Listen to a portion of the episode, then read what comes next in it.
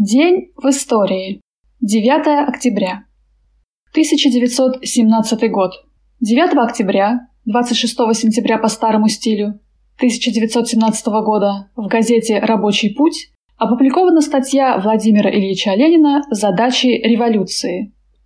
Перед демократией России, перед советами, перед партиями эсеров и меньшевиков открывается теперь чрезвычайно редко встречающаяся в истории революции возможность обеспечить созыв учредительного собрания в назначенный срок без новых оттяжек, возможность обезопасить страну от военной и хозяйственной катастрофы, возможность обеспечить мирное развитие революции.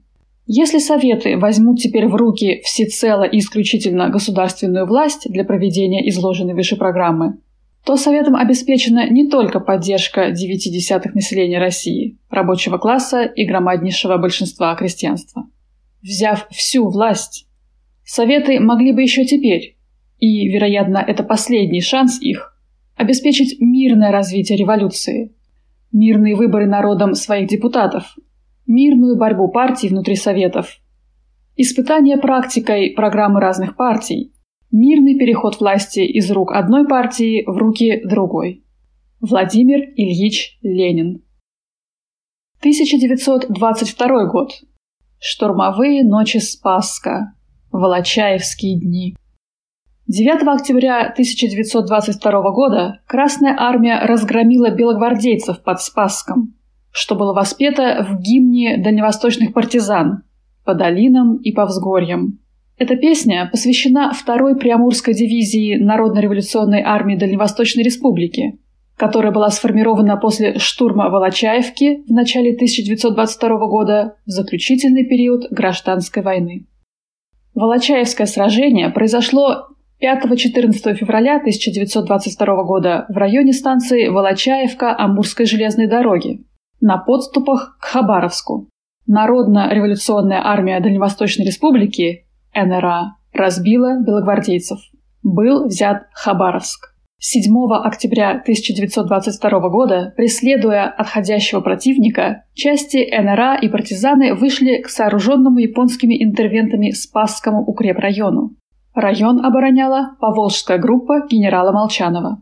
Для штурма Спасска была выделена ударная группа из 2-й Приамурской дивизии в составе двух колонн под командованием Покуса и Вострецова. В тылу белогвардейцев действовали партизаны во главе с Вольским. 8 октября был взят один из фортов. 9 октября наступление началось по всему фронту, и к 14.30 красноармейцы захватили еще четыре форта, потеряв свыше тысячи человек убитыми и ранеными и около 300 пленными. Белогвардейцы оставили Спасск. Красная армия открыла себе путь в Южное Приморье. 1932 год. Из партии исключили и отправили в ссылку Григория Евсеевича Зиновьева и Льва Борисовича Каменева. 1943 год. 9 октября 1943 года произошло полное освобождение Таманского полуострова, завершившее битву за Кавказ во время Великой Отечественной войны. Битва за Кавказ 25 июля 1942 года, 9 октября 1943 года Сражение вооруженных сил нацистской Германии, Румынии и Словакии против СССР во время Великой Отечественной войны за контроль над Кавказом. Сражение делится на два этапа. Наступление немецких войск 25 июля 31 декабря 1942 года и контрнаступление советских войск 1 января 9 октября 1943 года. Осенью 1942 года немецкие войска заняли большую часть Кубани и Северного Кавказа. Однако после поражения под Сталинградом были вынуждены отступить под напором наших войск и из-за угрозы окружения. Финальная операция началась в ночь на 10 сентября высадкой морского десанта в Новороссийском порту. Части 18-й армии перешли в наступление восточнее и южнее города. В ночь на 11 сентября был высажен второй эшелон десанта. В этот же день перешли в наступление войска 9-й армии, наносившие удар на Темрюк. А 14 сентября – войска 56-й армии, действовавшие на центральном участке фронта. 15 сентября в Новороссийске соединились восточная и западная группировки 18-й армии. и на следующий день город был полностью освобожден. К 9 октября 56-я армия овладела всей северной частью полуострова и вышла к Керченскому проливу. На этом полностью завершились бои на Кавказе. В результате были полностью освобождены Калмыкия, Чечено-Ингушетия, Северная Осетия, Кабардино-Балкария, Ростовская область, Ставропольский край, Черкесская автономная область, Карачаевская автономная область и Адыгейская автономная область. Под контроль советского правительства были возвращены нефтяные промыслы Майкопа, а также важнейшие сельскохозяйственные районы страны. После возвращения советской власти на Кавказ по обвинению в массовом коллаборационизме и с целью ликвидации еще действовавших в тылу антисоветских отрядов были полностью депортированы в Сибирь и Среднюю Азию следующие народы. Чеченцы, ингуши, карачаевцы, балкарцы, калмыки. Автономии этих народов были ликвидированы.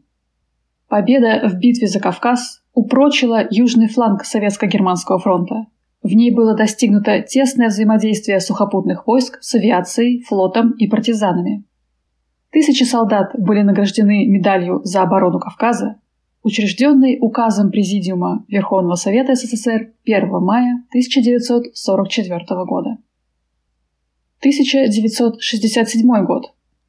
9 октября 1967 года в Боливии был убит латиноамериканский революционер, коммунист, команданте кубинской революции Эрнесто Че Гевара. Я всегда буду мечтать и не перестану, пока меня не остановит пуля. Че Гевара. Че Гевара был схвачен в Боливии 8 октября 1967 года. Его отряд из 17 человек был выслежен и окружен подразделениями рейнджеров, руководимых и обученных для борьбы с повстанческим движением специалистами из ЦРУ. Гевара с несколькими соратниками отвлек внимание на себя. Был ранен и захвачен в плен, но тем самым помог 11 бойцам своего отряда уйти. На утро следующего после захвата в плен дня Че Гевара был казнен. Последними его словами были «Стреляй в меня, трус! Ты убьешь только человека!» 1976 год.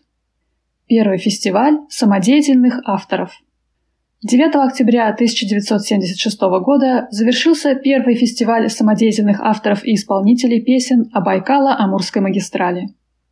Лауреатами фестиваля стали воины-комсомольцы, младшие сержанты Воронцов, Медведев, ефрейтор Финагин, рядовые Калинин и Еремеев.